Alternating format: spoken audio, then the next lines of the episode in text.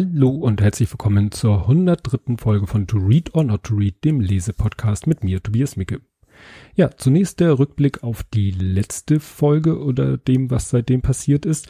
Das einzig erwähnenswerte war, dass Mara Pfeiffer, die Autorin des Buches Im Schatten der Arena, über das ich in der vorletzten Folge gesprochen habe, dass die nochmal einen Tweet abgesendet hat, wo sie nochmal auf meinen Podcast oder meine Podcast-Folge hingewiesen hat, was mich sehr gefreut hat.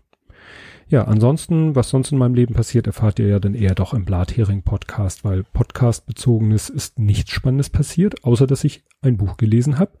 Und das will ich jetzt mal vorstellen. Das Buch hat den Titel Der Schnitt durch die Sonne, ist im August letzten Jahres erschienen. Und der Autor ist Dietmar Dart, Dart mit TH, geboren 3. April 1970, also 48, also ungefähr mein Alter. Ja, und äh, der ist halt Autor, aber auch Journalist und äh, mit den Schwerpunkten Wissenschaftskultur und elektronische Lebensaspekte und so und Science Fiction natürlich.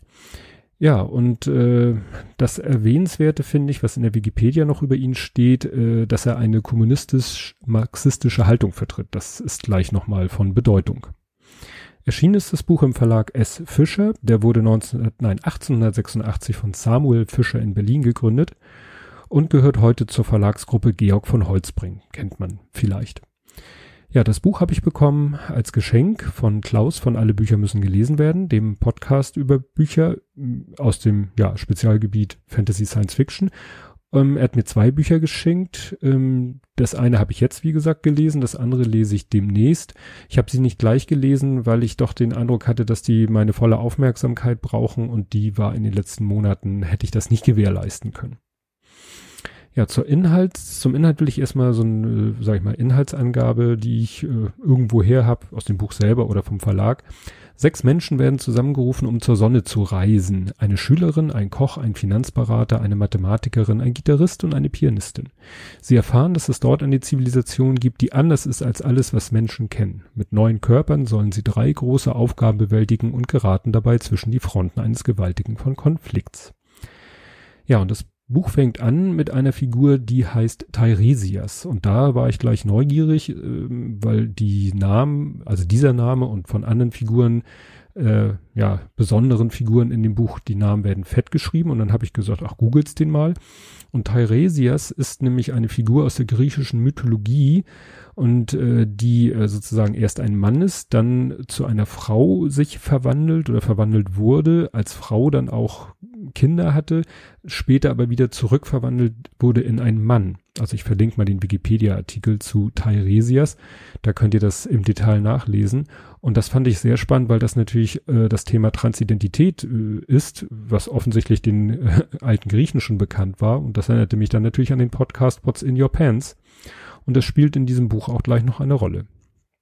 Denn ähm, am Anfang, wie eben in der Inhaltsangabe beschrieben, sucht Teiresias das ist halt ein, ich nenne es mal ein Sonnenwesen im Körper einer, eines krebskranken jungen Mädchens nach sechs Menschen, die helfen sollen, ein Problem, ja, auf der Sonne zu lösen. Und kann man sich als Mensch schlecht vorstellen, dass irgendwas auf der Sonne in dem Sinne existieren soll. Aber gut, das nehmen wir erstmal so hin denn sie reisen da auch nicht, anders als in der Inhaltsangabe angegeben, nicht direkt auf die Sonne, sondern ihr Bewusstsein wird mit Hilfe von so quasi umgebauten MRT, also Kernspintomographen, auf die Sonne in, im übertragenen Sinne transferiert oder abgebildet.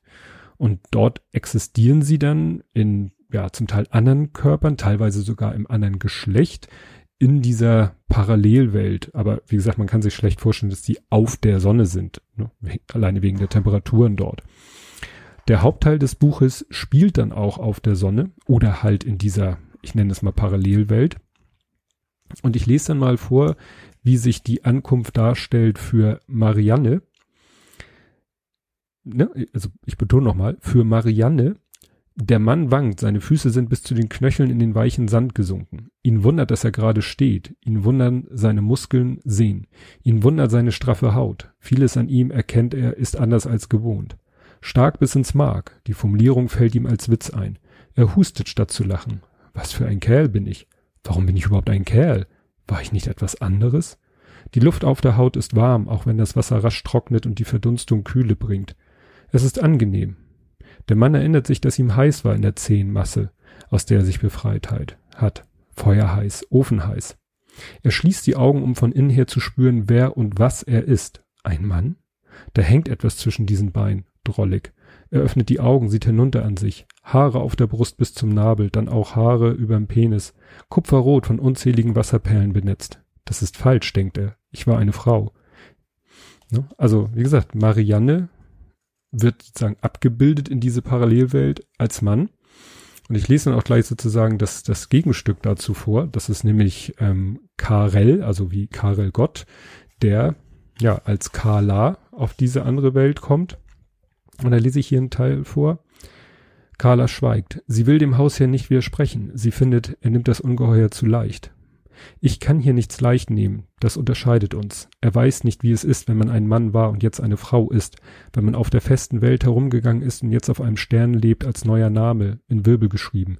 Ich war auf nichts davon vorbereitet. Carla verbirgt dabei vor sich, was sie wirklich beschäftigt. Vor Frauenkörpern hat sie immer ein wenig Angst gehabt, als sie Karel war. Die waren fremd, unberechenbar. Konnte man sie kaufen, anders zähmen? Das hat Karel heimlich umgetrieben.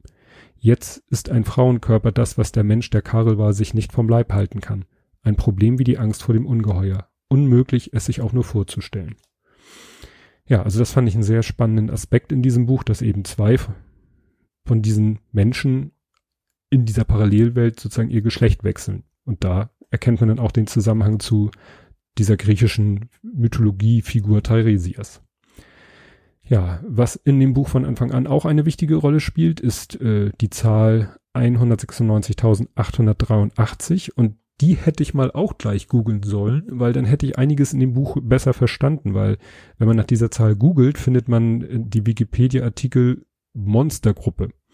Das ist ein mathematischer Begriff, den ich nicht so richtig verstanden habe ähm, obwohl ich mal ein Numberphile-Video zu dem Thema gesehen habe, aber das ist halt so, ich nenne das mal theoretische Mathematik, wenn man das so sagen kann, äh, für mich sehr abstrakte Mathematik und das, ich bin zahlenverliebt, ich rechne gerne mit Zahlen und finde solche Zusammenhänge toll, aber so diese abstrakten Sachen sind nicht so mein Ding. Und in diesem Artikel habe ich dann nämlich auch eine andere Zahl gefunden, die auch in dem Buch eine Rolle spielt, die ich nicht vorlese, weil die hat äh, 53 oder mehr Stellen. Ja, überhaupt spielt Mathematik eine wichtige Rolle in diesem Buch. Ähm, hauptsächlich in der Figur der Vera. Ähm, die redet sehr viel über Mathematik oder erklärt mathematische Dinge, wobei ich sagen muss, dass ich davon nicht alles verstanden habe, obwohl ich mich für mathematisch begabt halte, aber das ist auch nicht wichtig, um das Buch jetzt zu verstehen. Ähm, ich lese da mal einen Teil vor, der noch relativ trivial ist.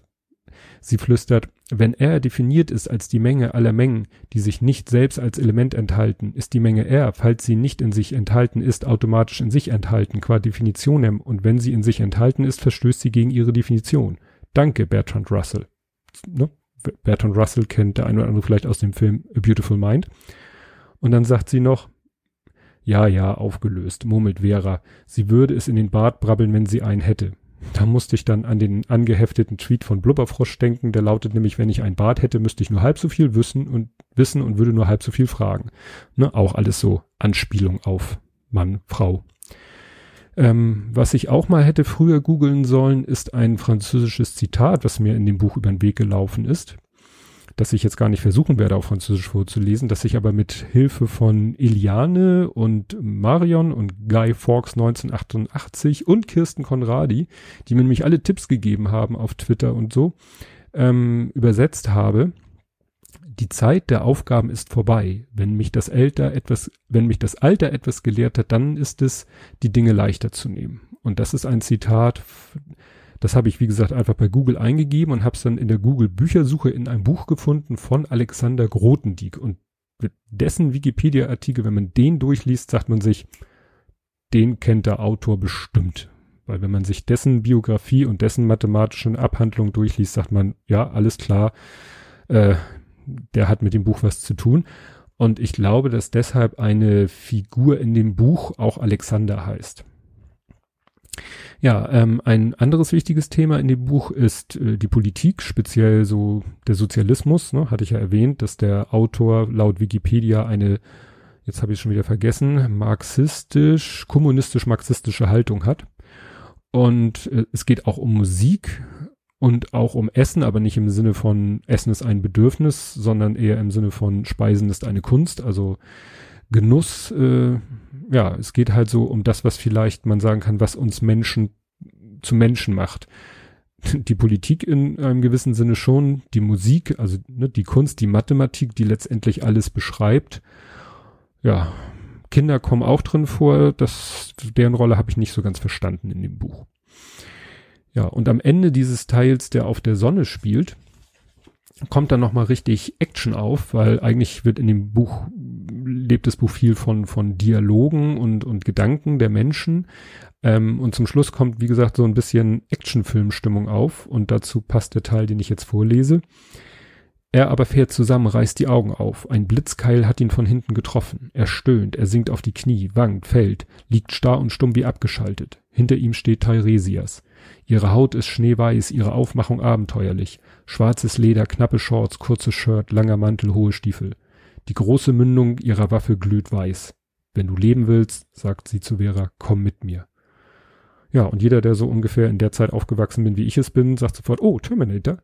Und ich verlinke da mal ein Video auf YouTube, wo jemand tatsächlich aus allen, ich glaube aus allen bisher erschienenen Terminator-Filmen eine Sequenz rausgeschnitten hat, wo dieses Zitat natürlich auf, also was heißt natürlich auf Englisch, in verschiedenen äh, Abwandlungen drin vorkommt. Ne? Weil das ist gerade im zweiten Teil so diese berühmte, war glaube ich auch im Trailer die Szene, Come with me if you want to live. Ne? Komm mit mir, wenn du leben willst. Ist glaube ich nicht zufällig hier drinnen der Satz. Ja, danach sind sie wieder zurück auf der Erde. Nicht alle haben es irgendwie unbeschadet überstanden, weil so ein bisschen wie, wie im Film Matrix, wo ja die Menschen ihre Körper, die ja eigentlich nicht in der Matrix selber sind, sondern nur der Geist ist in der Matrix, so wie da die Körper auch Schaden nehmen können, wenn in der Matrix ihnen Schlechtes passiert, so haben da einige auch Schaden, Schäden davon getragen. Und an der Stelle, etwas später wird in dem Buch dann auch erklärt, wer oder was Teiresias ist. Also das, was quasi ne, hat die Figur dann auch den Wikipedia-Artikel gelesen. Fand ich ganz interessant, dass das dann nochmal so erklärt wird, weil andere Sachen, wie zum Beispiel dieses französische Zitat, werden in dem Buch gar nicht erklärt. Ja, und ähm, dann ganz am Ende des Buches äh, sind auch wieder, ne, die werden die Gedanken eines Protagonisten so geschildert und der listet dann quasi so dramatische Ereignisse aus dem realen Leben auf, die ne, wir so kennen, die das Attentat mit dem LKW in Nizza, mit dem äh, Bus, nee, mit dem LKW auf dem Berliner Weihnachtsmarkt. Und dabei wurde auch eine Sache erwähnt, die ich nicht mitbekommen hatte, nämlich ein Massaker in Japan, wo ein ja, ehemaliger Mitarbeiter einer Einrichtung 19 Behinderte in einem Behindertenheim getötet hat. Wie gesagt, in der Einrichtung hat er selber vorher gearbeitet. Und nach der Tat ist er zur Polizei, hat sich gestellt und wurde natürlich festgenommen. Und relativ kurz vor der Tat ist er zwangsweise in klinische Behandlung genommen worden, nachdem er Fantasien über Tötung von behinderten Menschen geäußert hatte. Wie gesagt, ein Mensch, der in einer Einrichtung für behinderte Menschen gearbeitet hat. Und er hat sogar einen Brief an das japanische Parlament geschickt, in dem er sich angeboten hat, Behinderte zu töten. Und der wurde dann aber, ja, wieder aus dieser Zwangsbehandlung entlassen, da ihn die behandelnden Ärzte für ungefährlich hielten. Und das hatte dann ganz schlimme Folgen. Und das hat mich natürlich besonders bewegt aus Gründen. Ja, ansonsten ähm, ja, ist kurz danach das Buch dann auch zu Ende. Danach kommt eine sehr kurze und knappe Danksagung, was mir deshalb aufgefallen ist, weil in den anderen Büchern, ähm, ja, weil in den anderen Büchern, die ich so in letzter Zeit gelesen habe, oftmals ja sehr ausführliche Danksagungen waren. Hier ist es nur kurze Nennung von ein paar Namen. Und apropos Namen, auffällig ist bei dem Buch auch, dass die Namen, falls ich das nicht schon erwähnt habe, da komme ich jetzt ein bisschen durcheinander. Äh, in kleiner Insider, ich, das ist hier gerade die zweite Aufnahme, die erste war irgendwie Schrott. Ähm, ich sag's trotzdem nochmal, besondere Namen im Sinne von äh, die Namen von Teiresias und anderen Wesen sozusagen, die auf der Sonne leben, die sind fett gedruckt, sodass einem die sofort immer ins Auge springen. Ja, zusammenfassend kann man sagen, ein sehr faszinierendes Buch, ähm, gut geschrieben, in einer, ja, auch mal etwas interessanten, also es hat irgendjemand, ein Kritiker gesagt, in einer flapsigen Sprache, weiß ich nicht, ob ich das so nennen werde, mit einer doch sehr komplexen Thematik, nicht nur wegen der Mathematik. Und was ich wieder gelernt habe bei diesem Buch, dass, ähm, dass das Podcasten über das Buch doch manchmal noch, ja, nochmal neue Blickwinkel eröffnet. Also hätte ich jetzt nicht, würde ich jetzt nicht diesen Podcast machen und hätte ich nicht nochmal diese Sachen gegoogelt, die mir beim Lesen über den Weg gelaufen sind, die ich ja teilweise hätte vielleicht schon mal beim Lesen googeln sollen, wäre mir doch einiges verborgen geblieben. Und das wäre schade gewesen. Ja, insofern äh, kann ich das Buch sehr empfehlen. Es ist, wie gesagt, kein Science-Fiction-Buch jetzt im Weltall mit Raumschiffen und Explosionen oder so. Äh, dieser Action-Teil ist auch relativ kurz, sondern mehr sowas zum Nachdenken. Und das soll zu diesem Buch gewesen sein. Ja, bleibt noch der Ausblick auf die nächste Folge. Vielleicht schaffe ich es noch vorm Urlaub. Das ist eigentlich mein Plan, weil ich im Urlaub eigentlich das andere Buch, was Klaus mir geschickt hat, Schrägstrich geschenkt hat, lesen will, weil ich glaube, dazu brauche ich besonders viel Ruhe, weil das, glaube ich, auch ein sehr ähm, in Anspruch nehmendes Buch ist. Aber das werden wir dann sehen. Ihr hört wieder von mir und bis dahin. Tschüss.